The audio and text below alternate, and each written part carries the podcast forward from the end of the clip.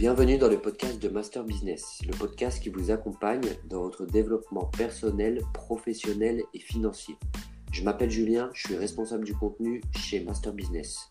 Dans cet épisode, j'ai l'honneur de recevoir Meryl Camus, entrepreneur et coach en stratégie de vente digitale sur Master Business. Sans plus tarder, je vous propose de commencer cet entretien. Bonjour Meryl, merci d'avoir accepté mon invitation. Comment vas-tu?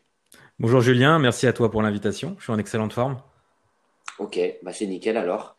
Euh, on va pouvoir euh, du coup commencer cet échange. Donc euh, pour ceux qui ne, sont pas encore abonnés, je vous invite à vous abonner au podcast hein, sur bah, peu importe la plateforme sur laquelle vous allez écouter le podcast, que ce soit sur Apple Podcast, Spotify ou autre. Abonnez-vous, ça nous aide vraiment et ça vous permet aussi de ne rien manquer.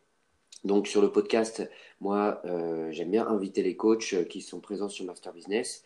Donc le but de Master Business, c'est vraiment de créer une relation avec les coachs, avec l'audience et de chercher le win-win euh, en permanence.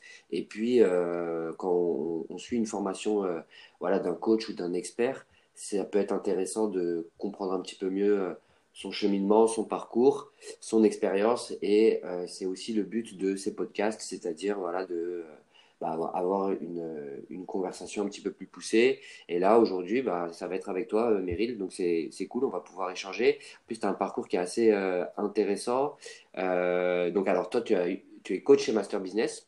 Il y a une formation qu'on a publiée sur notre plateforme dans laquelle tu expliques ta vision et tes techniques pour développer ou scaler une activité de networker, une activité de marketing de réseau, tout en utilisant des techniques de marketing digital, de, voilà, de, de, vente euh, par email, de tunnel de vente. On, va un peu euh, expliquer ces différents termes. Donc, ce sont deux types de marketing, le marketing relationnel et le marketing euh, digital. Et toi, tu as, pris la décision, le parti pris de, de mélanger ces deux techniques pour booster les résultats, en fait si je peux résumer en quelques mots. Mais je pense que tu vas te présenter mieux que moi. Du coup, est-ce que tu peux te présenter, nous dire un petit peu ce que tu fais aujourd'hui et euh, d'où tu viens, voilà, en, quelques mots pour euh, les personnes qui ne te connaîtraient pas encore. Avec plaisir, Julien. Alors, se présenter, c'est toujours l'exercice un petit peu difficile, puisque quand on est entrepreneur, euh, on fait beaucoup, beaucoup, beaucoup de choses en général. Donc, moi, c'est Meryl, j'ai 25 ans depuis quelques années. J'habite dans le nord de la France, en Picardie, et je suis dans la vie entrepreneur, coach, auteur, formateur, euh, seigneur de Winterfell, euh, c'est tout ça, quoi. Chevalier Jedi aussi, euh, accessoirement. Mais j'aime bien me qualifier en tant que formateur et coach. C'est ce qui me parle le plus, puisque c'est vraiment ce que j'aime, c'est-à-dire transmettre des connaissances avec les gens. Et c'est pour ça que je prends beaucoup de plaisir, ne serait-ce qu'à faire ce podcast. Et j'espère que vous en ressortirez avec quelques pépites ou peut-être de l'inspiration ou au moins quelque chose qui vaudra votre temps, quoi. Voilà pour me présenter euh, en quelques mots. Euh, si je devais vous dire vraiment qui je suis, euh, je peux vous dire que eh bien, je suis INFJ. si INFJ, ça vous parle pas, c'est juste une des 16 personnalités du test de, de Meyer-Briggs, MBTI. Si vous connaissez pas, je vous invite vraiment à faire ce test de personnalité qui est sympa. Ça permet vraiment de cerner les gens. Et donc, les INFJ comme moi sont introvertis, profonds, un peu complexes, avec pas mal de défauts évidemment, mais euh, ça permet de me qualifier euh, mieux que tout le reste. voilà pour ma brève présentation, j'espère que, que c'est assez clair.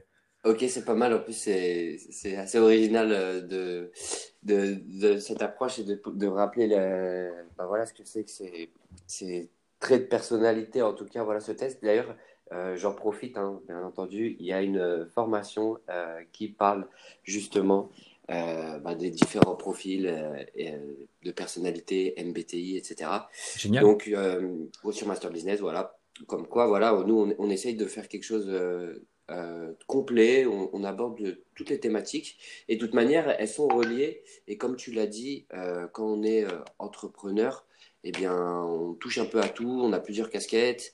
Donc, tu fais de la vente, mais au final, il y a une partie psychologie, on apprend aussi à mieux se connaître. Et enfin, c'est vraiment un, cheminement euh, intérieur et extérieur à la fois. Donc, c'est très enrichissant, je trouve. Alors, juste par rapport à, du coup ton activité d'aujourd'hui, est-ce que c'est correct si, euh, parce que moi je vais le dire avec mes mots, si on peut dire que tu euh, aide les networkers à booster leurs résultats via des techniques de vente euh, et de marketing digital. Ouais, c'est exactement ça. Donc, a priori, si vous écoutez ce podcast, vous êtes familier avec l'industrie du marketing de réseau vu que Master Business euh, fonctionne sur ce modèle-là. Euh, le marketing de réseau, si jamais vraiment il y a des touristes sur ce podcast, et c'est parfaitement OK, euh, c'est simplement un modèle, un modèle d'affaires qui consiste à promouvoir les produits et services d'une compagnie et d'être rémunéré en retour pour l'acquisition des nouveaux clients. Et la particularité du marketing de réseau, c'est qu'on peut également créer une équipe de commerciaux, on va dire, qu'on va former à faire strictement la même chose et on est rémunéré sur leurs efforts sorte de micro-franchise comme ça. Bon, voilà pour résumer le marketing de réseau très globalement. Euh, Peut-être que ça vous donne aussi une idée de, de, la manière dont vous pouvez présenter cette activité si vous avez du mal à poser des mots dessus, parce que je sais que c'est très particulier. Et donc, Effectivement, j'ai fait du marketing de réseau pendant plusieurs années. Ça a totalement bouleversé ma vie. Euh, pour vous dire, je ne savais pas quoi faire de ma vie. Du coup, dans le doute, euh, j'ai fait Sciences Po. J'ai réussi à intégrer cette école-là il y a, quand j'étais étudiant. Sauf que je n'étais pas du tout épanoui. Et du jour au lendemain, on m'a proposé une activité de marketing de réseau. Et j'ai littéralement quitté Sciences Po pour me consacrer à l'âge de 19 ans au marketing de réseau. Donc, j'ai adoré cette industrie. Et quelques années plus tard, on pourra peut-être euh, y revenir, eh bien, j'ai découvert euh, une méthode inspirée du marketing euh, digital, on va dire, pour promouvoir le marketing de réseau. En clair, j'aide les gens qui font du marketing de réseau à se développer avec les stratégies en ligne que l'on retrouve partout ailleurs sur Internet. C'est un petit peu l'idée. Ok, bah, merci pour ces précisions, sachant qu'en plus, euh, ce sont deux, deux manières de faire du marketing au final, parce que le, marketing, c'est euh, comment euh, mettre en avant un produit ou un service dans le but de vendre, bien sûr, mais c'est, on va dire, c'est pas de la vente pure, c'est pas de la communication, c'est pas de la publicité, c'est un peu tout ça en fait. mais du coup, il y a différentes techniques, et bah, ce qui est bien en fait, c'est que dans le marketing relationnel, il y a une espèce d'effet de levier au final. Euh, quand on a une équipe, euh, on peut euh, décupler ses résultats, tout sans décupler pour autant ses efforts, même si ça demande bien sûr des efforts, mais on a un effet de levier qui est plutôt humain. Et dans le marketing digital, on va avoir un effet de levier qui repose sur des outils, des systèmes, de l'automatisation. Et du coup, c'est très puissant, puisque les effets de levier nous permettent d'accomplir beaucoup plus que ce qu'on pourrait faire seul ou avec voilà, les, des moyens sans effet de levier.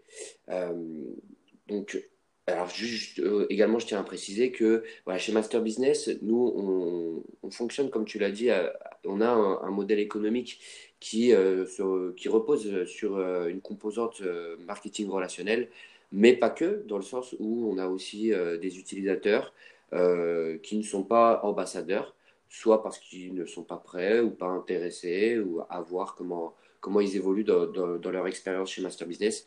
Et du coup, bah, c'est aussi peut-être euh, pour ceux qui sont ambassadeurs et qui ont une activité du coup euh, en lien avec le marketing relationnel, bah, d'en de, apprendre plus, de découvrir des, des nouvelles techniques ou d'approfondir déjà ce qu'ils mettent en place avec euh, ce que tu vas nous partager.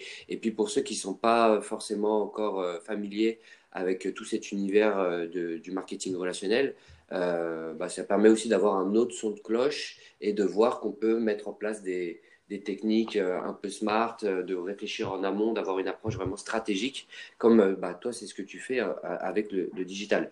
Aujourd'hui, qui sont tes clients principalement et pourquoi ils font appel à toi en fait?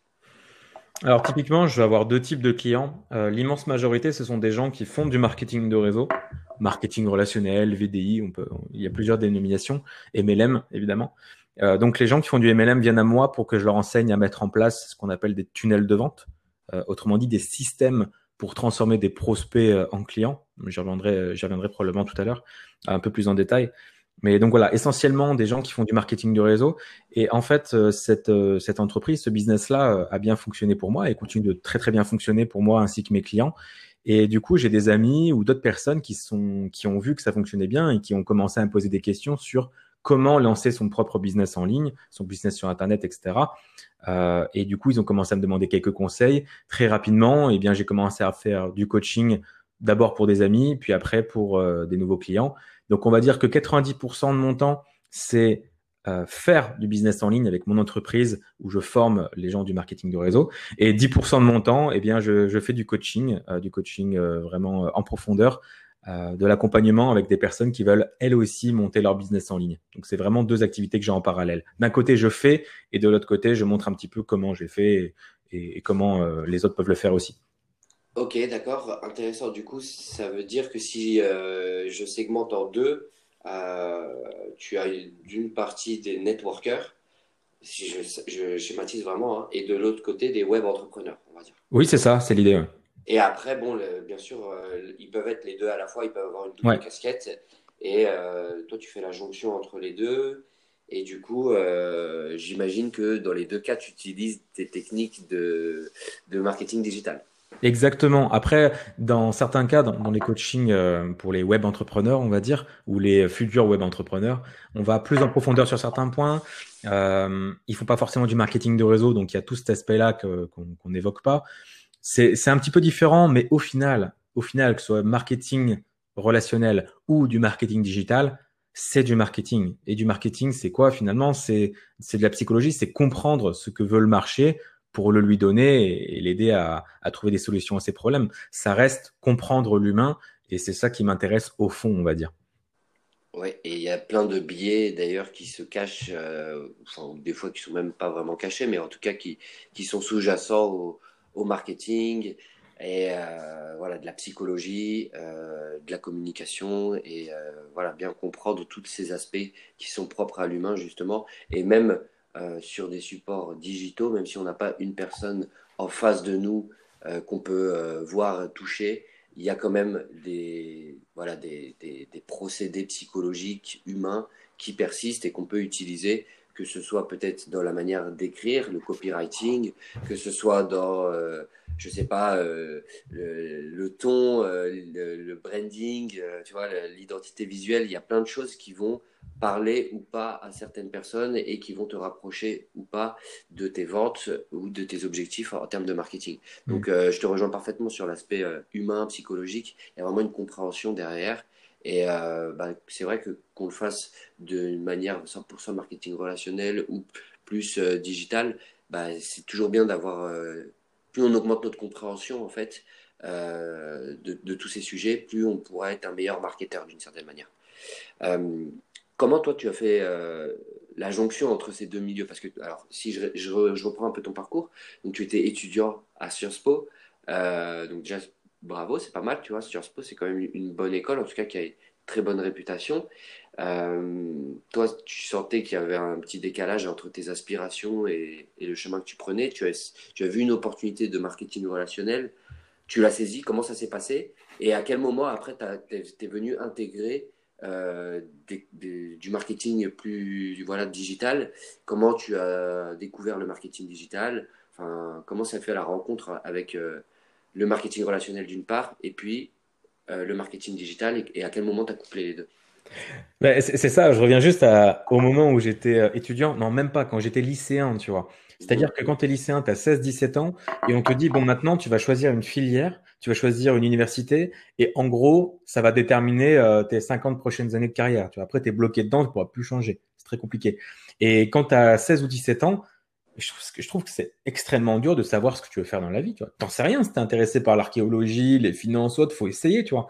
Et euh, j'ai l'impression que bah il y a un buffet de la vie, il y a plein de trucs à, croquer, mais à cet âge-là, t'as pas eu le temps de croquer. On te dit bah vas-y, choisis au hasard et euh, on espère que tu vas tomber sur le bon fruit. Tu c'est un peu ça. Donc moi, je t'ai paumé et un, mercredi matin, quand j'étais lycéen, j'ai dit à un prof voilà, je sais pas quoi faire de, de ma vie. Il m'a dit bah si tu sais pas, je lui dis c'est quel diplôme euh, je pourrais avoir qui ensuite m'ouvrirait toutes les portes? Il m'a dit, bah, fais Sciences Po. Fais Sciences Po, comme ça tu pourras tout faire sauf médecine. Et vu que j'avais pas la vocation d'être médecin, je me suis dit, d'accord, je vais faire ça. Et du coup, j'ai passé mon bac, évidemment, un bac littéraire pour le coup. Je suis très fier. Je représente la filière L. Allez, les L. Et simplement, j'ai passé le concours de Sciences Po. J'étais assez confiant parce que j'ai fait un très bon bac. Enfin, en fait, j'ai 18 sur 20 au bac, donc j'étais euh, assez confiant. Mais arrivé au concours de Sciences Po, pour donner euh, un ordre d'idée, il y avait 10 000 candidats pour 800 places, tu vois. Et j'y suis allé ultra confiant et quand j'ai lu les résultats, j'étais choqué. J'étais 5 millième. C'est-à-dire que j'étais même pas dans, la première moitié, quoi. Je me suis ramassé incroyablement et c'était le premier gros échec de ma vie. J'ai du mal à m'en mettre. Finalement, j'ai fait une prépa et j'ai réessayé l'année d'après. Euh, j'ai lu deux, trois bouquins un peu de développement personnel et ça m'a un peu motivé, ça m'a un peu aidé à, à, remonter la pente. L'année d'après, je suis passé directement en deuxième année avec un autre concours et je suis arrivé à Sciences Po, victoire. J'étais heureux, je fais yes, objectif atteint.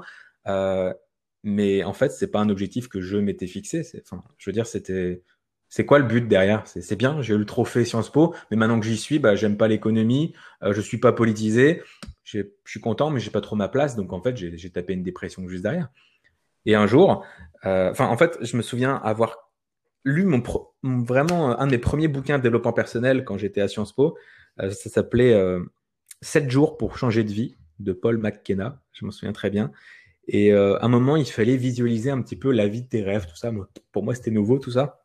Et j'avais juste noté, j'aimerais m'investir pour un projet plus grand que moi, j'aimerais gagner de l'argent, j'aimerais voyager, etc. J'avais posé ça dans un coin. Et les choses ont fait qu'à un moment, un ami est venu me voir en me disant Ah, Meryl, j'ai un projet de dingue. Évidemment, c'était du marketing de réseau. Euh, le truc, c'est que mon ami, on lui avait parlé du, marketing de réseau. Euh, c'était en soirée, il était complètement bourré, donc déjà, il a compris que la moitié. Et le lendemain, euh, il est venu me partager cette opportunité avec moi, sauf qu'il avait oublié l'autre moitié. Donc la présentation était assez décousue, mais il était tellement enthousiaste que j'ai quand même décidé de le rejoindre. Je ne savais pas dans quoi je mettais les pieds, mais les choses ont fait que six mois plus tard, je faisais du marketing de réseau. J'avais atteint ce que j'avais noté sur un bout de papier après la lecture du bouquin, sans même m'en rendre compte. Un jour, je me suis dit, mais c'est ça que je voulais en fait. Et le jour où je me suis rendu compte de ça, je me suis dit, bah, ok, c'est maintenant, je sais que c'est ça que je voulais. Donc, ça ne fait plus sens pour moi de poursuivre des études encore deux ans et demi euh, qui ne m'intéressent pas. Et du jour au lendemain, euh, quasiment, j'ai donc quitté Sciences Po, j'ai fait ma lettre et je me suis impliqué à, à 100% dans le marketing de réseau. Voilà le démarrage. Bon, je vous l'ai fait en deux minutes. Si vous voulez, on peut en parler deux heures, mais je pense pas que ce soit l'idée ici. Il y a vraiment beaucoup, beaucoup d'anecdotes. C'était une période très, très dense. Mais voilà ma, ma découverte un petit peu euh, personnelle du marketing de réseau. D'accord. Donc ça, c'est euh, en gros, tu tu, as, tu as débuté dans le monde du marketing de réseau en étant étudiant. Ouais. Et euh, tu l'as vraiment vu comme une opportunité, comme une porte de sortie peut-être aussi. Ouais, c'est ça. Genre, euh, je suis sur des rails qui sont peut-être euh, valorisés par la société, mais intérieurement, ça ne te convenait pas. Là, tu vois une opportunité, tu la saisis, tu t'impliques, tu as des résultats. Bon, tu prends un risque, tu prends le risque de, de, de, de, de quitter Sciences Po pour t'impliquer davantage. Tes résultats suivent, t'atteins ton objectif que tu avais écrit sur, euh, sur un petit bout de papier. Comme quoi, voilà, comme quoi, des fois on se dit, ouais, ça marche pas, je le fais pas, mais des fois, faut, faut essayer en fait. Vaut mieux se dire, euh, vaut mieux être un bon sceptique et se dire, voilà, je sais pas si ça marche, mais je le fais et je fais comme si ça allait marcher et voir par la suite comment, comment les choses évoluent. Moi, j'y crois un peu à ces choses-là, en tout cas dans mon expérience personnelle. Je sais que euh, voilà, on peut attirer des choses à nous, on peut. Euh, il y a des techniques comme ça, tu vois, il faut les essayer, il faut les pratiquer. En tout cas, dans ton cas, ça, ça a bien fonctionné. Et alors, donc là, à ce moment-là, tu as, quel âge? Tu as, 22, 19, 23 19, ans encore? 19, 20, 19, 20 ans, ouais. D'accord, ok. Mais, euh, parce que tu m'as dit que tu as fait prépa avant d'intégrer Sciences Po? Ouais, j'avais 17 ans au lycée, 18 ans en prépa, j'intègre Sciences Po à 19 ans et je le quitte à 19 ans aussi. Ok, euh, c'est bien, t'as pas trop perdu de temps au moins. Et donc après, euh, le marketing digital, comment comment c'est venu? Donc là, c'est là on fait un bond de je sais pas 4-5 ans plus tard.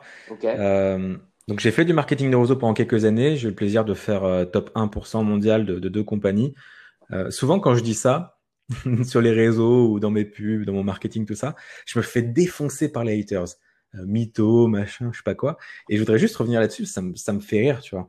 Euh, déjà, quand je dis euh, top 1% mondial de, de, deux compagnies, je dis deux compagnies parce que la première a fermé au bout de, de deux ans, et c'est juste ce qui arrive dans le marketing de réseau. Finalement, elle a rouvert, mais peu importe, voilà, on a quand même changé de compagnie. Et quand je dis top 1% mondial, c'est faux en fait. J'étais pas top 1% mondial. J'étais top 0,01%. Mais déjà, quand je dis top 1%, les gens, ils hallucinent, ils trouvent, ils croient que c'est un truc de dingue. Mais quand tu réfléchis, c'est juste une personne sur 100. C'est, donc il suffit d'avoir 100 euh, ou 200 personnes dans ton organisation pour en général atteindre ça, tu vois. Au bout de quelques positions, tu atteins ça. Donc euh, j'étais loin d'être le seul. Il y a des milliers de personnes qui étaient dans le top 100 finalement. Donc c'est pas si impressionnant que ça. C'est très correct. Euh, mais c'est pas si impressionnant que ça. Et les gens, ils font une fixette. Je crois qu'ils confondent top 1% et top 1, tu vois, ce qui n'a rien à voir. Parenthèse fermée là-dessus. Donc, euh, une aventure incroyable, marketing de réseau euh, pendant pendant deux trois ans, un peu plus. Ce qui paraît 10 ans hein, quand tu le fais. C'est tellement riche en expérience que ça paraît beaucoup plus que ça. Surtout que j'étais investi genre 24 heures sur 24, vraiment. Et sauf qu'à un moment, la, la, la société ferme Et, euh, et pour la faire courte, euh, bah, je perds tout du jour au lendemain. Mes revenus, euh, ma notoriété, enfin tout. En fait, j'ai plus de raison d'être. Et en plus, j'ai fait plusieurs erreurs financières. En clair, quand, un des biais du marketing de réseau, c'est qu'on essaie d'impressionner les gens avec l'argent qu'on gagne pour attirer des nouveaux prospects, etc. Je dis pas que c'est bien, que c'est mal. C'est juste que, en tout cas, ça, ça, se faisait. Ça se fait encore beaucoup d'ailleurs. Et, euh, donc j'avais des bons revenus, mais je dépensais beaucoup pour impressionner. Sauf que quand euh, j'ai perdu tout ça et que j'ai dû recommencer de zéro, j'ai maintenu le même style de vie. J'avais du mal à, rétrograder, on va dire, mmh. par, par ego probablement. Et, euh, et ça m'a beaucoup humilié parce que finalement, j'ai fini euh, même pas endetté, j'étais sur-endetté. Euh, j'ai arrêté le marketing de réseau, j'avais plusieurs dizaines de millions d'euros de dettes. De dette. J'avais les huissiers qui venaient toquer chez moi. Donc là, tout ça, je le résume en, en une minute mais ça a duré des mois et des mois et c'est des nuits où tu as du mal à dormir parce que tu te dis mais comment je vais faire pour payer le loyer? Tu as des nuits où tu... enfin moi ça m'est pas très souvent mais ça m'est arrivé où c'était euh, la question c'était putain là j'ai fini ce qu'il y avait dans mon placard euh, qu'est-ce que je bouffe demain tu vois?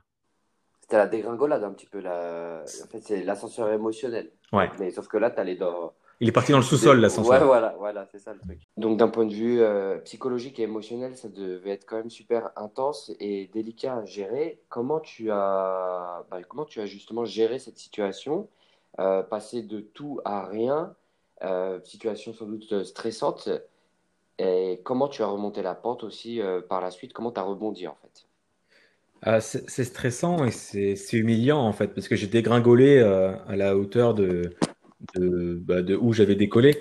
Mais c'est une bonne piqûre d'humilité en fait. C'est que je pensais que tout était acquis, que le monde m'appartenait. Euh, j'ai toujours essayé de préserver un petit peu mon, mon ego pour pas pour pas faire péter l'égomètre, tu vois. Mais euh, là, c'était une bonne piqûre d'humilité de dire bah ouais j'ai échoué. Sauf que en France, quand on dit j'ai échoué, c'est pas comme en Amérique où c'est ouais trop bien t'as échoué donc tu vas pouvoir rebondir, t'es un entrepreneur. Non, en France c'est très très humiliant et encore plus quand t'as du mal à, à passer au-dessus du zéro euro sur ton compte euh, sur ton compte en banque, tu vois. Donc, ouais, c'était très compliqué. Je suis remonté euh, un euro à la fois. Euh, en fait, je me suis dit, bah, la manière pour moi la plus rapide de remonter la pente, c'est euh, certes de créer mon entreprise, mais ça, c'est pour le moyen long terme. C'est ce, dont j'avais envie depuis un bon moment. Euh, parce que je voulais plus te dépendre d'une compagnie. Quand tu fais partie du marketing de réseau, que ta première compagnie qui ferme, la deuxième qui se fait racheter, tu te dis bah super, mais j'ai envie d'avoir ma propre entreprise et c'est ce qui me stimulait quoi. Mais sur le court terme, court terme, il fallait un salaire. Sauf que un job de salarié, ça m'a, ça m'a demandé de mettre mon ego de côté, de faire des efforts de dingue pour redevenir salarié, quoi, on va dire. Enfin, pour devenir, parce que je l'avais jamais vraiment été. Mais finalement, j'ai trouvé un super compromis en devenant commercial. C'est-à-dire que là, je pouvais mettre à profit mes compétences en vente, ce que j'aimais bien, les développer, ce que j'aimais encore plus. Et euh, quand on est commercial, eh bien là, dans ce cas-là, c'était euh, payé à la commission. Donc, c'était du porte-à-porte euh, pour vendre des fournisseurs d'énergie ou dans certains cas des box fibres, etc. Et c'était du, donc du porte-à-porte. C'était très, très, très, euh, euh, comment on dit euh, J'ai appris beaucoup de choses. Formateur. Et, formateur, merci. Et euh, pourtant, c'est un mot que je connais bien. Donc, c'était très formateur. Et en plus de ça, j'étais exclusivement payé à la commission. Donc, du coup, plus je m'investissais et plus euh, je pouvais remonter la pente rapidement. Mais malgré mes soucis financiers à ce moment-là, bah déjà, je savais que c'était comme dit Robert Kiyosaki, je n'étais, je n'étais pas pauvre. J'étais sans le sou. Il n'y a rien à voir. J'avais un esprit riche, mais sans le sou. Parce qu'à côté, je faisais du développement personnel. Enfin, j'avais travaillé tout ça depuis quelques temps. Donc, je savais que je pouvais euh, remonter la pente et c'est ce qui s'est passé. Mais malgré ça, eh bien, euh, je trouvais de l'argent à investir pour me former. C'est-à-dire que même si j'avais pas beaucoup de sous, que j'avais des, dettes, etc., je trouvais un moyen d'épargner pour euh, acheter des formations et, apprendre le marketing digital. Et de fil, de fil en aiguille, euh, eh bien, je me suis passionné pour ce sujet. Enfin, j'ai toujours été passionné par le marketing et là, je continuais. Et, euh, et après, en parallèle de, ma, de mon activité de commercial, j'ai euh, pu lancer quelques business, etc. Et c'est comme ça que j'ai j'ai transitionné. Parce que tu me demandais comment j'étais passé au marketing digital, eh bien, c'était euh, à cette période-là, quoi. Ça va, tu arrives à me suivre? Ouais, ouais, je, je, on t'a très bien suivi, je pense, c'est assez clair. Euh, en effet, bah, je rebondis sur ce que tu disais. C'est vrai que dans le, le marketing euh, relationnel, euh, on, a un véhicule. On a un véhicule qui nous permet du coup de développer une activité, euh, de, se, développer même soi-même, euh, d'avoir des résultats, etc. Et le but, c'est que ce véhicule se porte bien. Après, s'il y a un pépin, on peut en subir des conséquences, comme ça a été ton cas. Donc moi, ce que je voulais repréciser par rapport à ça, pour ceux qui nous écoutent, c'est choisissez bien votre véhicule déjà et euh, voilà, prenez en compte tous les paramètres. Tout, faites, réfléchissez avant de vous investir dans une entreprise. Regardez si elle vous correspond sur différents points. Et euh, je vous invite à écouter le podcast qu'on a fait avec Michel Destruel, qui est très intéressant, très formateur là-dessus, puisque bah, c'est comme dans toute industrie, il y a des, des, des, bonnes compagnies, des bonnes, des bonnes entreprises et d'autres euh, qui sont moins bonnes. Et le but, c'est vraiment de trouver celle qui vous correspond le mieux pour pouvoir avoir de bons résultats, vous développer personnellement, professionnellement. Nous, on est un véhicule, on est fier de proposer Master Business, on est fier de proposer la plateforme euh, qu'on propose on repose sur du marketing relationnel, mais pas que. C'est aussi ça qui est important à prendre en compte, c'est que des fois, il y a des entreprises où, euh, bah, en fait, il n'y a pas de réel produit ou service derrière et c'est que du, euh, de, la vente de, marketing relationnel, entre guillemets. Donc voilà, il faut bien étudier tout ça parce que il peut y avoir euh, des, des fois des, voilà, des, incidents de parcours liés justement au véhicule qu'on a choisi. Mais euh, après, bon, ce qui compte, c'est aussi de, rebondir. Bah, toi, c'est comme tu l'as fait, euh, Meryl. Et au final, tu disais, ouais, j'ai échoué. Alors, je ne sais pas si c'est le bon terme, j'ai échoué. En fait, le réel échec, c'est plus celui qui a envie, c'est celui qui a envie de faire et qui ne fait pas. Enfin, moi, en tout cas, je l'intellectualise comme ça. Ouais, je, vais te dire ce qui est un réel, ce qui est un réel échec. C'était que ma upline dans le marketing de réseau, mm. euh, certains membres de ma upline avaient eu beaucoup de, succès, on va dire. Et certains d'entre eux euh, après la fermeture, etc., ils n'ont pas, ils ont pas remonté la pente comme je l'ai fait. C'est, euh, ils ont abandonné leurs rêves et sont devenus très amers, en fait. pour moi, c'est ça l'échec, d'avoir lâché ses rêves. en fait, c'est ça. C'est tant que tu n'abandonnes pas, tu n'as pas perdu. Ouais. Entre guillemets, tu vois, c'est, il y a toujours moyen de, de, de continuer, de se relever, de rebondir c'est un peu des, ça, paraît des discours un peu tout faits, des phrases toutes faites, sais, tombe sept fois, relève-toi huit fois, etc. Mais je pense que c'est quand même un état d'esprit à avoir et euh, bah voilà, être persistant, chercher des, des, solutions, se challenger. Et puis comme tu as dit, toi, tu, tu cherchais des solutions et tu allouais un certain budget même à cela, même si tu étais sans le sou, tu cherchais à, à, te développer, à te former. Et euh, du coup, toi, du, tu as saisi la branche, on va dire, du marketing digital, tu l'as, tu l'as développé, tu t'es formé de, dans ce milieu, et après, mm. du coup, tu as monté une activité en ligne, c'est ça? C'est ça. Mais en, plus, quand je dis je me suis formé au marketing digital, euh, j'ai investi euh, tout, le peu d'argent que j'ai pu mettre de côté. Je crois que la première formation que j'ai prise, c'était genre 2000 euros. C'était énorme pour moi. Et, euh, et c'était pas du tout euh, la meilleure formation que j'ai eue depuis que j'ai eu, tu vois. Depuis, j'en ai fait des, des, cinquantaines, enfin des dizaines et des dizaines, je veux dire. Mais euh, ma première formation, le contenu était pas si ouf, mais je m'étais tellement investi financièrement, mentalement, etc., que j'en ai j'en ai fait quelque chose de ouf pour moi. En clair, c'était pas la formation qui va qui va vous donner euh, toutes les réponses, tous les conseils, toutes les solutions. C'est pas j'achète euh, une formation puis boum j'ai les résultats et tout se passe bien. Euh, mieux vaut s'investir à 100% avec une formation moyenne que de ne rien foutre avec une, la meilleure formation du monde. Donc ça, c'est un message à tous ceux qui veulent se former. Le formateur joue son rôle, mais le plus gros rôle, c'est celui de, l'apprenant, selon moi. Mmh. Et surtout de celui qui va appliquer, parce que apprendre sans appliquer, sans mettre en place derrière, ça ne risque pas d'engendrer des résultats, en fait, puisque on peut avoir toutes les connaissances du monde, si on ne met pas en place des actions, on ne verra pas de résultats euh, voilà, dans, sa vie perso, pro ou autre, quel que soit le, domaine. Totalement. Après, je respecte, il y a des, il y a des profils euh, qui aiment apprendre. Moi, je fais partie des gens qui aiment apprendre d'ailleurs. Et il y a des gens qui vont écouter des formations comme ils regarderaient une formation Netflix. Est-ce que l'un est mieux que l'autre? Je ne sais pas. Mais euh, à ce moment-là, il faut juste accepter que si vous n'appliquez pas, vous n'aurez pas de résultat. Mais il y a des gens qui sont OK avec ça ils prennent ça comme du divertissement. Et, ouais. il faut juste euh, mettre de la conscience dessus. Tu vois. Après, je pense qu'il y a aussi euh, dans ce genre de situation peut-être un, des lacunes en matière de définition d'objectifs. Peut-être que les objectifs sont mal définis. Et donc les objectifs, ça commence aussi à qu'est-ce que je veux et pourquoi, ou qu'est-ce que je ne veux pas et pourquoi, tu vois. Et après, tu te formes en fonction de tes objectifs. Parce que si tu, tu, te, tu prends un peu sur le buffet euh, des formations ou de l'ère de l'information, tu vois, tu vas chercher plein de compétences, plein de connaissances, c'est bien, mais, euh, ça reste stérile, entre guillemets. Mais mm. bon, après, comme tu dis, voilà, chacun son, ses aspirations. En tout cas, si on, on, veut avoir des résultats, parce que si on veut apprendre sans avoir des résultats, ok. Mais si on veut avoir des résultats, à un moment ou à un autre, il faudra quand même passer à l'action.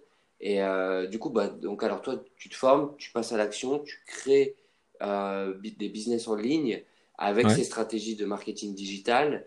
Et à quel moment tu décides de coupler euh, et tu te dis, ah mais en fait, ce que j'apprends dans le marketing digital, ça peut servir avec le marketing relationnel que j'ai pratiqué dans le temps. Enfin, comment tu fais le pont entre les deux? Ça a été très pratico-pratique parce que je me suis formé donc au marketing, marketing digital, etc. Ça me passionnait. La première formation que j'ai créée, c'était une formation sur la vente, une formation d'une dizaine d'heures où, euh, où à ce moment-là, j'étais à top 1 France de, la compagnie que je représentais en porte-à-porte. J'avais déjà une bonne expérience de marketing de réseau. Comme dit Grant Cardone, le marketeur américain, les deux mm. meilleures écoles au monde, c'est le marketing de réseau et la vente en porte-à-porte. Donc là, j'étais vraiment à fond et j'ai tout, tout, tout donné dans une formation que j'ai vendue euh, à des professionnels, plusieurs milliers d'euros. Donc, c'était ma première vente de formation en ligne, en fait. Euh, et, ça, ça m'a donné vraiment confiance.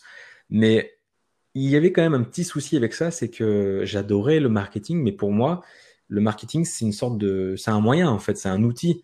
Et le truc, c'est que je me dis, ah, j'ai trop envie de faire du marketing, j'ai trop envie de marketer, de persuader, de créer des choses. Mais pour vendre quoi derrière, en fait? Dans quel but? Dans quel but? Je vais pas faire du marketing pour enseigner le marketing, pour, enseigner le marketing. Je déteste les trucs consanguins un peu comme ça. Et du coup, j'avais un problème là-dessus. Et euh, un jour, en fait, je sais pas trop exactement euh, où c'est venu, mais j'ai eu ce constat-là. C'est que j'ai repensé à mes amis qui faisaient toujours du marketing de réseau. Parce que je suivais quand même cette industrie euh, d'un œil, c'est mon premier amour. Et je me suis dit, attends, moi, je, commence à devenir bon à, à gérer un outil, à faire du marketing en ligne, mais je sais pas quoi vendre. Et de l'autre côté, j'ai des amis qui ont quelque chose à vendre qui est nickel, des produits et services de qualité, un partenaire de, qualité, avec une niche, un avatar, des, clients déjà euh, tout préparés, on va dire. Mais ils avaient une grosse lacune, c'est qu'ils avaient du mal à vendre et à marketer euh, dans le marketing de réseau. Et c'est là que je me suis dit, attends, ce serait intéressant d'apporter mon expertise à ces gens-là. Et ça a été le, postulat qui ensuite m'a amené à, créer le Funnel Network, mon programme phare, et qui, qui ensuite m'a permis d'avoir ce pied euh, dedans et ça s'est transformé en comme, pas simplement former les gens qui faisaient du marketing de réseau, ça, ça se faisait déjà, a des gens qui le font très très bien. Tu as mentionné Michel Destruel tout à l'heure. Euh, pour moi, c'est un des meilleurs formateurs sur le sujet du marketing de réseau. Il sait de quoi il parle, il est très très compétent. Euh, quant à moi, ce que je pouvais vraiment apporter, c'était cette expertise marketing digital et en particulier tunnel de vente. Et donc, c'est, j'ai transformé ça en enseigner les tunnels de vente aux gens qui font du marketing de réseau et mixer ces deux expertises-là. Ok. Euh, qui a, ce qui fait sens. Hein, euh, en tout cas, moi qui suis aussi de. Enfin, moi, je suis plus dans l'univers du, du, marketing digital euh, de base.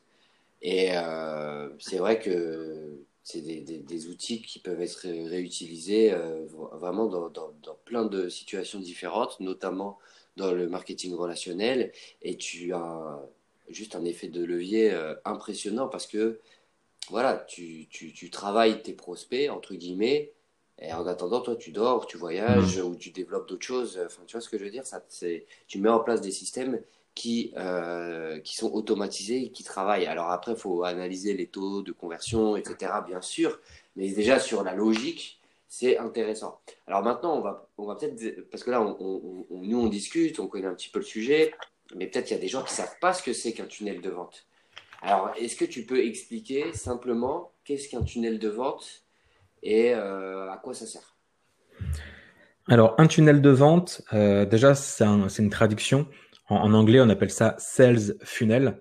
Et euh, funnel, ça se traduit par entonnoir. Donc, en vérité, on devrait dire entonnoir de vente, mais par acquis de langage, on dit plutôt funnel, tunnel, tu vois, donc tunnel de vente.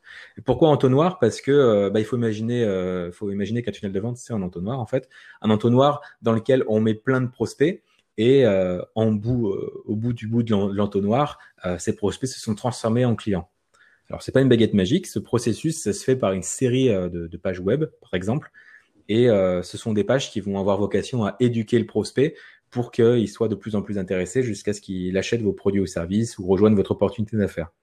En clair, un tunnel de vente, c'est un site ultra amélioré qui est focalisé sur euh, un seul appel à l'action et non pas une boutique ou je ne sais quoi. C'est une page égale une seule issue. Enfin, il y a deux issues sur une page de tunnel de vente. C'est soit la personne clique sur le bouton d'appel à l'action pour, pour faire ce que tu lui demandes de faire, acheter un produit, laisser son email, ou alors elle quitte la page. C'est les deux seules possibilités dans l'esprit. Donc, un tunnel de vente, ça va être, je vais emmener des gens sur euh, ma page web, je vais récupérer leur email en leur apportant un petit peu de valeur. Ils arrivent sur une seconde page où je leur apporte encore plus de valeur, une vidéo, des témoignages, des choses comme ça. Et ensuite une troisième page où cette fois-ci je leur propose mes produits ou services pour aller encore plus loin. Et c'est ça, un tunnel de vente, c'est une sorte de processus. Et la magie des tunnels de vente, c'est que euh, une fois que la personne a, effectué un, achat sur votre site web, euh, eh bien, elle a des produits complémentaires qui lui sont proposés c'est bah, félicitations pour votre achat. Maintenant, euh, profitez de cette offre exclusive. Vous pouvez aussi acheter tel autre produit. La personne n'accepte ou refuse. Et après, il y a une nouvelle page qui dit euh, ah bah félicitations. Maintenant, vous pouvez acheter tel ou tel autre produit. Ce qu'on appelle des upsells. Donc en clair, ce sont des sites web optimisés pour la vente et, focalisés sur un seul appel à l'action. Ok. Alors juste si je peux me permettre.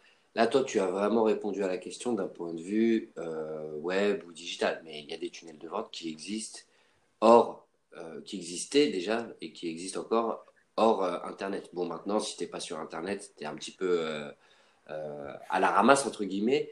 Mais tu vois, il y avait des tunnels de vente qui se faisaient par courrier, qui se faisaient par téléphone, tu vois. Regarde, un, autre exemple très très concret. Quand mm. je faisais du porte-à-porte, j'avais un tunnel de vente. Je savais juste pas que ça s'appelait comme ça, mais c'était en physique. C'est un tunnel de vente, c'est quoi? C'est j'arrive dans une rue, il y a des quelques centaines de portes. Ok, maintenant je vais aller toquer les portes. Parmi les portes, il y en a certaines qui vont m'ouvrir, d'autres qui vont pas m'ouvrir. Donc là, on passe, à une étape. là on passe à une étape On passe les étapes. Après, il y a, après, il y a le prospect. Est-ce qu'il est qualifié, oui ou non? Est-ce qu'il est qualifié sur ce second critère, oui ou non? Est-ce qu'il va acheter, oui ou non? Une fois qu'il a acheté, est-ce qu'il peut me recommander? C'était des étapes comme ça. C'est un entonnoir. Donc en fait, c'est un process euh, étape par étape où on va commencer avec beaucoup de prospects et on va finir avec peu de clients. Bon, bien entendu, on veut avoir un maximum de clients, mais on ne peut pas transformer tous les prospects en clients. Donc forcément, à chaque étape, on en perd un petit peu, mais on convertit, on augmente euh, peut-être le panier moyen ou on va vendre à chaque étape ou en tout cas se rapprocher de la vente. Donc c'est vraiment un, un, process étape par étape. Et la force aujourd'hui avec Internet et avec un site, comme tu dis, optimisé et automatisé, c'est qu'on peut euh, bah voilà, faire tout cela de manière automatique. Or, euh, avec, alors c'est quoi que tu utilises? Donc, je vais te poser la question et je te tends la, réponse. J'imagine que tu utilises aussi de l'emailing parce que ton tunnel de vente, comment ça se passe? C'est pas tu rappelles à, chaque personne au téléphone, tu automatises cela. Euh, comment ça se passe pour les gens qui connaîtraient pas? Oui, bien sûr. C'est que là, on, parle de transformer les gens, euh, les visiteurs en prospects, les prospects en prospects chauds et les prospects chauds en clients et les clients en fans. Sauf que ça, c'est la ligne droite euh, parfaite, qui n'arrive quasiment jamais.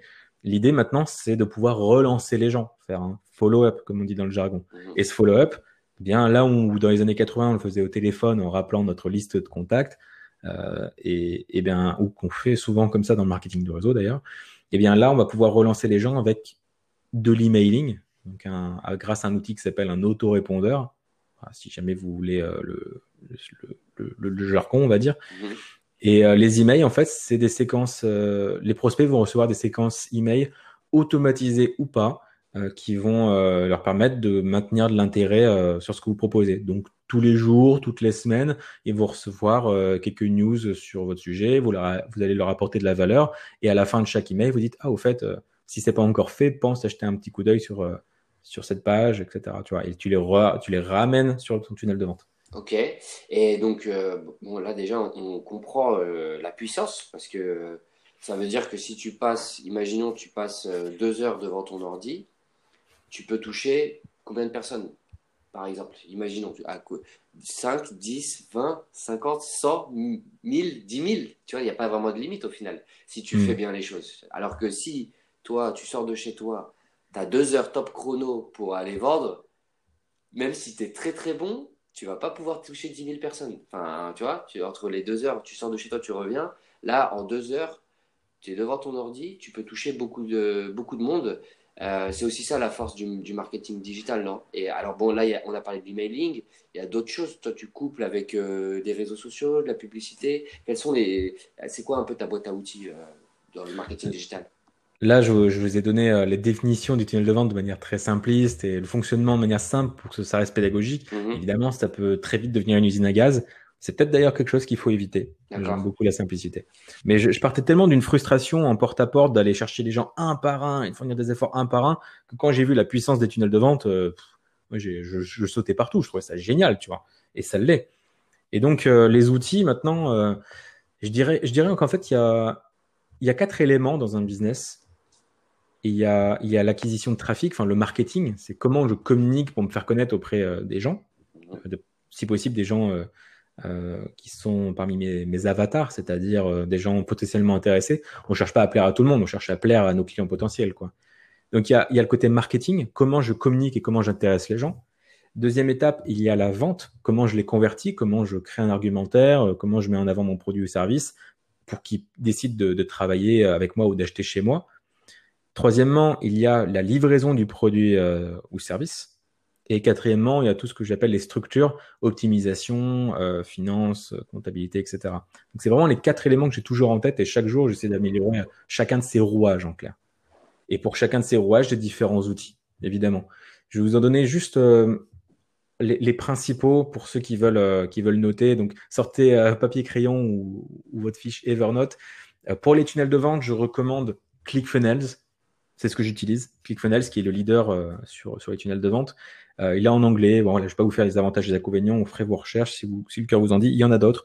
En France, euh, il y a LearnyBox et System.io qui font très bien le travail. en autorépondeur, j'aime beaucoup ActiveCampaign, ce que j'utilise. tout ce qui est facturation, comptabilité, tout ça, j'aime beaucoup. facturation surtout, j'aime beaucoup Quaderno pour la structure. Et, et en termes d'acquisition de trafic, les deux principaux, euh, c'est, euh, allez, je vais vous en donner trois. Il y a Facebook Ads, donc la publicité sur Facebook. Il y a Google et YouTube Ads, donc la publicité sur Google ou sur YouTube. Et troisièmement, l'affiliation que je ne pratique pas trop, mais qui fonctionne, qui est aussi intéressant, quoi. Où vous rémunérez des partenaires qui, qui vous apportent des clients. voilà un peu pour les, pour les outils. La, boîte à outils, si je vous dressais réellement, elle serait beaucoup plus longue.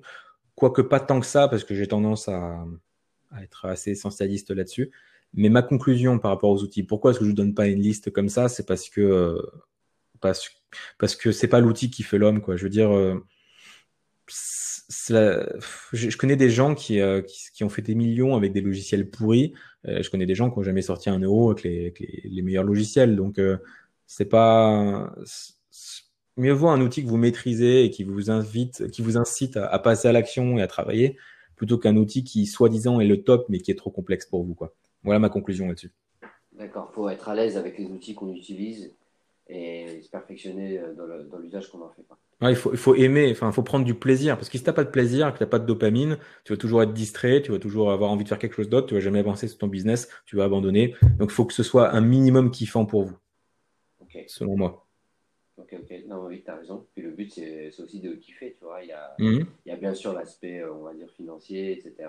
Ou même euh, que ça nous permet de, faire, mais il faut aussi s'épanouir dans, dans les activités qu'on cherche à développer.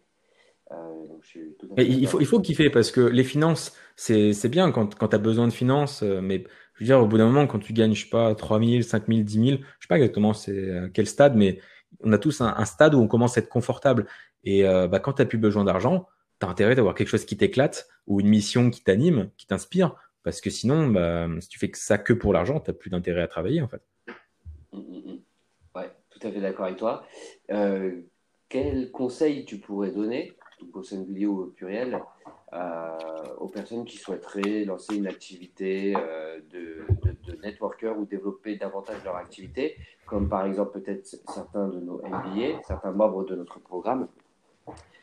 Quel conseil tu pourrais leur donner en lien justement avec toi, ton expertise pour booster leurs résultats ou pour commencer à utiliser des techniques comme celles que tu, tu promeus euh, pour voilà, avoir des meilleurs résultats dans, leur activité de, MBA par exemple. Connectez-vous sur votre espace euh, Master Business, branchez-vous sur, euh, sur la formation que, sur ma formation qui est hébergée, prenez des notes et, et suivez cette formation comme si vous aviez investi 1000 balles pour, euh, pour la suivre. Et passez à l'action. Parce que c'est ce que je vous aurais facturé si on l'avait fait en tête à tête. Et là, c'est en vidéo, donc euh, profitez-en. Et évidemment, bah, appliquez. C'est pour ça que je dis, faites comme si vous aviez investi mm. euh, euh, un montant qui vous est inconfortable, parce que quand c'est le cas, en général, on s'investit, on passe à l'action derrière. Ouais, le niveau d'implication et d'engagement est plus important, puisqu'on on sait qu'on on, s'est investi d'ailleurs même davantage financièrement. D'ailleurs, chez Master Business, au final, notre catalogue, il est assez riche, hein, puisque faut se dire qu'un coach, euh, c'est minimum, si on passe une heure avec lui, c'est minimum 200 euros. Et après, ça peut monter à 4 chiffres, voire à 5 chiffres. Hein. Donc, euh, quand on a accès à un gros catalogue de formation pour quelques euros par mois, ça reste intéressant. Et après, bien entendu, il faut en faire quelque chose. Donc, il faut passer à l'action et mettre en place des choses. Donc, ok, bah, les personnes qui souhaitent en savoir plus, c'est vrai, il faut déjà commencer par regarder la formation de Meryl, d'ailleurs, qui est très bien. Et les, bah, les, personnes qui ont suivi ta formation sont plutôt très satisfaites. Et tu donnes d'ailleurs des, très bons conseils et des choses pertinentes dedans. Avant de finir euh, vers euh, la fin de, de, cet entretien, Meryl, j'ai trois questions que j'aime poser euh, pour conclure les podcasts que je voudrais te poser. première question, à quoi ressemble une journée type pour toi? Alors, que ce soit bah voilà, aujourd'hui, euh, qu'est-ce qu'une journée type? Comment tu organises tes journées? Est-ce que tu es quelqu'un qui euh, est un peu comme, euh, qui, comme un robot, qui utilise beaucoup les routines, les rituels ou Comment tu t'organises, soit dans ta vie perso ou pro? Eh bien, pendant longtemps, j'ai eu ce fantasme d'avoir une journée type et de fonctionner comme un robot, mais je me suis rendu compte que le fonctionnement systémique comme ça, euh, c'était pas compatible avec les fameux INFJ j'ai appris à m'accepter, j'ai appris à accepter que fonctionner de manière robotique, ça me correspondait pas à moi, là où ça correspondait à d'autres. Donc, j'ai pas réellement de journée type. J'en ai. En fait, j'ai pas de journée type, mais euh, j'ai des, des rituels, des processus. Je, vais vous en partager dans, dans quelques secondes, mhm. juste pour vous dire, ne n'ayez pas le fantasme que que, que, je, que je sois parfait sur mes routines ou je, je suis pas là en mode ouais je me lève à 4 heures du matin ensuite je fais ça je prends je prends mon petit déj à 6h50 et qu'il y a que des protéines dedans Enfin, tu vois, je, je suis pas du tout dans ce délire-là. Mm. Et euh, il y a aussi, ça dépend de mon mode. Mon mode, c'est que des fois, je peux être en mode boulot, où je vais travailler 16 heures par jour sans souci. Et des fois, je vais être en mode chill, où je travaille que 2-3 heures. Et puis des fois, je vais carrément être off. Et mes journées types, suivant le mode dans lequel je suis, c'est pas du tout les mêmes, tu vois. Mais j'ai appris à jongler entre tout ça. C'est un peu cyclique. Sinon, globalement, euh, il y a quand même des choses qui, qui reste tout le temps, à savoir que quand je me lève, j'aime beaucoup euh, commencer par, euh, par m'étirer, faire des étirements, des assouplissements même, parce que ça, ça me permet de me réveiller. C'est une, forme de méditation avec, euh, avec mon corps. Je sais que ça contribue à, à, une de mes valeurs hautes, le, le, karaté. Je suis, je suis pratiquant, je, je, travaille pour, pour, passer ma deuxième dan. Et du coup, je sais que, que ça contribue à ça directement. Donc, je commence déjà la journée par un rituel comme ça après, des trucs plus anecdotiques, je termine toujours ma douche par une douche froide, par exemple, mhm. le plus froid possible. Euh, J'essaie de créer du contenu avant midi. Et, d'ailleurs, autre, autre rituel que j'ai, c'est que je ne prends pas de rendez-vous le matin. Il y a des, des, gens qui sont pas du tout d'accord avec ça. Euh, je m'en fous. J'aime pas les, le rendez-vous le matin. le matin, il est à moi, il est pour mes projets, pour le côté créatif. Si je dois faire des publicités Facebook, je préfère les faire à 9 heures du matin, ou mieux, à 11 heures, parce que c'est là où j'ai un pic d'énergie, euh, plutôt qu'à 11 heures du soir. Et ça, ça dépend des gens. Tandis que après manger, disons entre midi et deux, c'est le moment où j'aime bien marcher, m'aérer, parce que déjà il y a le processus de digestion qui, qui, euh, qui m'affaiblit un petit peu, et c'est le moment où, où j'ai le plus d'idées a priori. Et ensuite j'enchaîne avec les rendez-vous, et le soir c'est, d'autres activités. Donc j'ai juste créé une journée type, entre guillemets type, hein, parce que vous voyez que ça, ça, peut varier, mais j'ai quand même créé des rituels, mais basés sur euh, sur mes niveaux d'énergie à travers la journée. Donc, je vais pas vous partager ma, spécialement ma journée type, même si je vous ai partagé quelques routines. Je vous invite juste vous à vous interroger et évaluer. OK, quand est-ce que je suis à l'aise de me lever le matin? Combien d'heures de, sommeil il me faut? Est-ce que c'est plutôt 7 heures? Est-ce que c'est plutôt 9 heures? Est-ce que je suis un oiseau de nuit ou un early bird? Euh, justement, de se lever le matin. Et quand est-ce que j'ai des pics d'énergie? Quand est-ce que je suis le plus social? Quand est-ce que je suis le plus créatif? Évaluez ça et construisez, si possible, votre emploi temps euh, en fonction de vos pics d'énergie tout à fait d'accord avec toi. Et puis, c'est une démarche aussi expérimentale. Il faut tester et voir comment, comment on se ressent, comment, comment on se sent de faire euh, de telle ou telle manière et, adapter en fonction de, chacun, puisque chacun est différent. Mmh. Ouais. Est-ce que tu as une anecdote, une expérience ou un voyage qui t'a profondément marqué ou qui a changé ta vie et que tu souhaiterais partager avec nous? Ah, mais ça, ça, ça, j'en sais, j'en ai tellement des anecdotes. J'en parle déjà rien que sur ma chaîne YouTube, j'en parle tout le temps, des anecdotes, des histoires, tout ça. Euh, là, qu'est-ce que je pourrais vous dire d'intéressant? Euh, bah, C'est un peu aussi quand ton pote il est venu te contacter, euh, ça a un peu changé ta vie, ça au final, non? Quand tu Ouais, euh, si ça n'avait pas eu lieu, où est-ce que tu serais aujourd'hui? Il y, a il y a ça, mais on m'aurait contacté euh, trois jours plus tard de toute façon, quelqu'un Ok, d'autre. ok. Enfin, en Ou des vo- euh, et voyages, t'a- t'aimes bien ouais, j'ai kiffé Bali euh, cette année. C'était juste avant le confinement. Ça, ça, Bali, c'était ouf. Je suis parti parce qu'il y a, en fait, j'aime bien voyager avec un prétexte. Juste voyager pour voyager, j'aime pas trop parce que j'ai besoin d'un motif, j'ai besoin de pouvoir travailler, j'ai besoin de, de sentir que ça a du sens. INFJ, hein, toujours en quête de sens. Et euh, là, j'avais un séminaire à Bali, du coup, j'en ai profité pour prendre 10 jours de, euh, à Bali là-bas avant le séminaire. Et euh, c'était incroyable de découvrir, euh, c'est la première fois que j'y allais, de découvrir l'autre bout du monde comme ça, une, la forêt des singes, les cascades, la balançoire dans la jungle. Enfin, pour moi, c'était une expérience. Ça m'a rendu vivant, ça m'a donné de l'énergie et je suis revenu en France. Euh, déjà, je suis revenu la veille du confinement. J'ai fait bloqué en Indonésie. Ça n'aurait pas été drôle parce qu'il y avait évidemment le coronavirus, etc. Et euh, quand je suis rentré, j'avais d'autant plus d'énergie. Donc, ah, c'est pas une anecdote de folie, mais c'est un, truc qui, qui m'a, pas mal marqué. Non, un truc qui m'a plus, un peu plus marqué, euh, c'est euh, la marche sur le feu chez Tony Robbins. Que tu as fait? Ouais, ouais. Ah, bah, alors, tu peux nous en parler un peu? bah, j'étais au séminaire de Tony Robbins, j'ai marché sur le feu, je me suis cramé les deux pieds et depuis, je, je boite et je marche en béquille. Non, sérieux? Non, c'est pas vrai, c'est pas vrai. Ça s'est très bien passé. On est, on était genre 5000 dans une salle à Londres. euh, Tony Robbins qui, voilà, qui, qui, qui fait son show. Euh, vous savez probablement qui est Tony Robbins. hein. Sinon, c'est le moment d'aller regarder son, son, son documentaire sur Netflix, I Am Not Your Guru. Et en fait, euh, le soir, on savait tous que vers 22 heures, on allait aller euh, à l'extérieur et marcher sur des braises ardentes à 800 degrés. On le savait parce qu'en arrivant au séminaire, il fallait signer une décharge. J'accepte de marcher sur des flammes euh, et de ne pas porter plainte et c'est ma faute si je me brûle. En gros, c'est ça qu'on signait, tu vois. Je me suis dit, mais ça commence tellement bien ce séminaire. Et j'avais aucune idée de comment on allait le faire, mais ce qui est dingue, c'est que pendant trois ou quatre heures avant d'aller marcher sur le feu, il nous a, il nous a conditionné mentalement. Il nous a fait il nous a fait visualiser euh, nous en train de marcher sur les flammes. Il nous a imaginé que les flammes, enfin les braises, c'était plutôt de la mousse, tout ça. Il nous a fait vraiment ce travail, mais pendant longtemps. Et le truc qui m'a le plus marqué, c'est que au moment de marcher sur euh, sur le charbon, euh, bah, j'avais l'impression que c'était la vingtième fois que je le faisais en fait.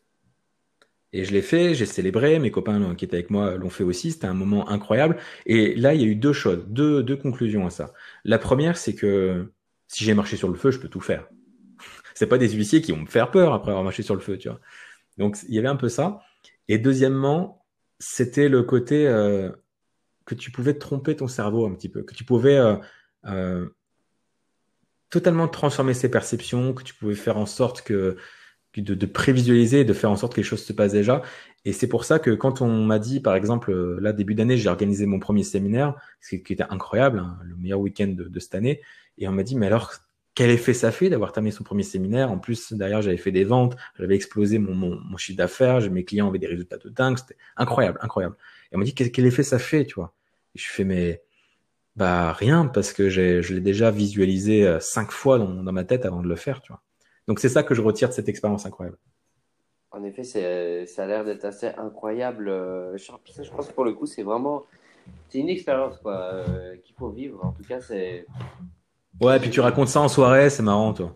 ouais, j'avais déjà entendu parler. C'est ça spécial, je crois. Il, a- il, il propose ça à tous ses, enfin, à chaque fois qu'il fait un événement, non? Ouais, ouais, ouais. Mais en, en vrai, en vrai, je, je, je vais peut-être casser un mythe, mais je ne crois pas que ce soit si dangereux de ça, parce que tu as quand même quelques protocoles de sécurité. Faut regarder en l'air plutôt que regarder les flammes. Faut marcher pas trop lentement. Faut pas être trop con non plus. Euh, tu vas pas lécher le charbon au bout d'un moment, toi. Mais donc il y a un minimum de protocoles de sécurité. Mais même sans ça, c'est le fait de te dire, je, je- j'accepte consciemment de marcher sur des braises. C'est le fait de faire un truc que tu n'aurais jamais fait normalement. C'est ça le vrai message. On s'en fout que ce soit dangereux, pas dangereux. C'est qu'est-ce que je fais de ça, tu vois? De toute manière, il n'est pas bête non plus. hein. Si c'était si dangereux que ça, il le ferai pas faire à, bah. des centaines, des milliers de personnes qui ne me connaissent pas. Tu vois. Pendant le séminaire, il a dit, ça fait, vous inquiétez pas, ça fait 20 ans que je fais ça et en 20 ans, il y a eu que 5 morts. J'ai jamais su si c'était une blague ou pas. Mais je crois que c'est, c'en était une, évidemment. Mais sur le moment, j'ai eu un doute. Mm. Non, mais en tout cas, ok, nickel, ça a l'air, euh, ça, a l'air intéressant en tout cas comme expérience. Je recommande, je recommande. Ok, est-ce que, alors ouais, alors je pense que, bon, on va, on va voir euh, là cette dernière question, euh, comment tu peux y répondre, mais quelles sont ou ont été tes plus grandes sources d'inspiration? Donc là, tout domaine confondu, il peut s'agir d'un livre, il peut s'agir d'un film, d'un artiste, d'une rencontre, d'un coach, d'un mentor, d'un membre de ta famille. Ça peut être quelqu'un de connu ou d'inconnu.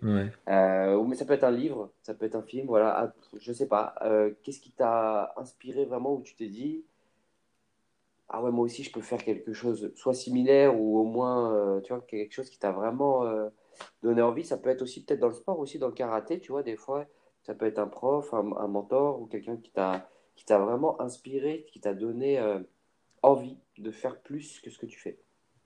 Ouais, j'en ai quelques-uns. Je prends quelques, quelques secondes pour vous, pour vous le partager. Euh, déjà, J.K. Rowling et, euh, et, son livre Harry Potter, que tout le monde connaît, euh, ça couplé au film The Social Network, tu sais, qui retrace l'histoire de Mark Zuckerberg et de Facebook. Ouais. C'était parce que quand j'avais 18 ans dans ces eaux-là, j'avais, je, lisais Harry Potter, j'avais surkiffé. Euh, j'avais regardé le Social Network et quand j'ai regardé The Social Network, j'ai eu envie de monter un projet, etc., de, de moi aussi entreprendre. Je savais pas encore que j'avais un peu cette flamme entrepreneur, mais je voulais entreprendre et tout. Finalement, je me suis rendu compte qu'entreprendre, je savais pas comment faire, j'avais pas d'idée ni rien. La seule chose que je savais à peu près faire, c'était écrire. Et ça couplé euh, à la magie des, des romans d'Harry Potter, ça m'a ça m'a donné envie euh, d'écrire et c'est comme ça que j'ai écrit et bientôt et après euh, publié mon premier roman de, de, de science-fiction, tu vois. Donc ça, ça, ça a été un, qui s'appelle Hypercube. Okay. Hypercube. Euh, c'est l'histoire d'un jeune homme qui du jour au lendemain est capable de lire dans les pensées et qui va se servir de ce don pour traquer un criminel que personne n'arrive à saisir jusqu'à ce qu'il comprenne le lien qui les unisse, évidemment. Voilà un petit peu l'histoire. Ok. Ça, c'était vraiment une première source d'inspiration. Euh, une deuxième, euh, Michael Jackson m'a énormément inspiré parce que j'étais très fan quand j'étais quand j'étais gamin. Il m'a enseigné que être bizarre, être original, euh, ça payait j'ai voulu limiter, j'ai voulu faire comme lui, d'être euh, un peu perfectionniste, de créer des choses. En fait, il m'a inspiré sur plein de choses. Euh, combien même il pourrait être contestable sur certains points, il m'a appris que la bizarrerie, c'était pas une tare, c'était juste que bah, il fallait la l'utiliser pour toi, tu vois. Enfin bref, il m'a plein de plein de trucs probablement inconscients, mais Michael Jackson m'a beaucoup inspiré, comme il a inspiré des, des milliers et des milliers d'artistes, évidemment. Donc Michael Jackson, euh, plus actuellement euh, Alexandre Astier, je suis très très fan d'Alexandre Astier, euh, qui a fait notamment Camelot, qui est un humoriste incroyable, qui est un qui est un putain de génie parce que et en plus de ça il est compositeur, etc. Enfin j'adore, c'est un bourreau de travail, très créatif, fin, très fin, tu vois, j'aime beaucoup. Et un dernier, un dernier pour la route, tu vois, tu parlais de karaté, tu as tu as raison. Je terminerai par une anecdote, c'est que quand quand, quand j'étais au club de, de Lille, de karaté de Lille, euh, qui, qui, est un très bon club, eh bien, je, à un moment, le, comment dire, le, professeur euh, Bruno avait accueilli un, un, un, maître de karaté, un neuvième dan. Vous imaginez, la ceinture noire, ça va jusqu'au cinquième dan. Après, c'était blanche, rouge, tout ça. Et pour avoir les ceintures rouges, huitième dan, tu vois, il fallait, faut au moins avoir 60 ou 65 ans. Il faut avoir fait presque une thèse sur le karaté. T'as pas une ceinture rouge euh, n'importe comment. Des huitièmes dan, il n'y en a pas beaucoup en Europe. Hein. Mais des neuvièmes dan, c'est infiniment plus rare. Tu vois, des neuvièmes dan, c'est extrêmement rare. Et lui, c'est un neuvième dan japonais, je crois. Il était venu et euh, juste avant l'entraînement ou juste après, je sais plus, je l'avais regardé un petit peu s'entraîner. Donc, il a 70 piges et pendant une demi-heure, il a fait des allers-retours de Oitsuki. Oitsuki, c'est quoi? C'est un coup de poing en avançant. Niveau ceinture blanche. Tout premier mouvement que tu apprends quasiment. Il a fait Oitsuki pendant une demi-heure. C'est à ce moment-là que je me suis dit, putain, il est ceinture rouge, neuvième dan, c'est le maître du monde, tu vois et il me répète les mouvements de base. Un mélange d'humilité et de travail des fondations. Ça m'a passionné. Ouais. Bah en effet, c'est inspirant, je trouve. Moi, j'avais pratiqué de l'aïkido étant plus jeune. Et c'est vrai que quand tu vois des. des, des bah voilà, je sais pas si on peut appeler ça des, sportifs ou. Sont vraiment dédiés leur vie en fait à ça. Et euh, en plus, au Japon, euh, ils ont vraiment cette culture euh, d'humilité et de de persévérance. persévérance, tu l'as dit tout à l'heure. Se tomber sept fois, se relever huit, c'est un proverbe japonais, ça. Non, bah ouais, en effet, c'est bah, pas mal, c'est très inspirant. Et euh, en tout cas, Meryl, bah, c'était un plaisir euh, de, de, te recevoir avec nous. Est-ce que tu as, un dernier petit message que tu voudrais faire passer pour la communauté Master Business ou euh, voilà, par rapport à notre plateforme ou ce qu'on fait, ou même par rapport à ton actualité, peu importe, je, te donne la parole et puis on clôturera ensuite. Bon, bah, mon actualité, il suffit de taper mon nom sur Google et puis après, vous faites ce que vous avez à faire. non, un, message pour, pour les auditeurs. Euh, coupez vos notifs. Coupez vos fucking notifications qui vous défocusent et vous empêchent de faire du travail important. Enfin, vous attendez pas un message ultra philosophique euh, en conclusion. Hein, c'est... Non, non, un conseil pragmatique, s'il vous plaît. Enlevez vos notifs sur, euh, sur, le téléphone, ça vous bousille le cerveau. Définissez ce qui est important pour vous, focalisez-vous et foutez votre téléphone dans le tiroir loin de vous, ça sera très bien.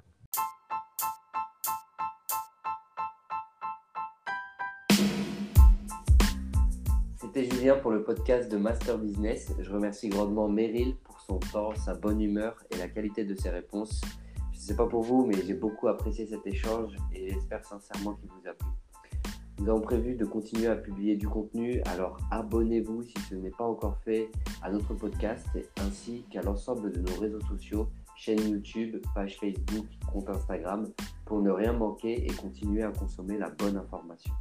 Merci à tous et à bientôt sur Master Business.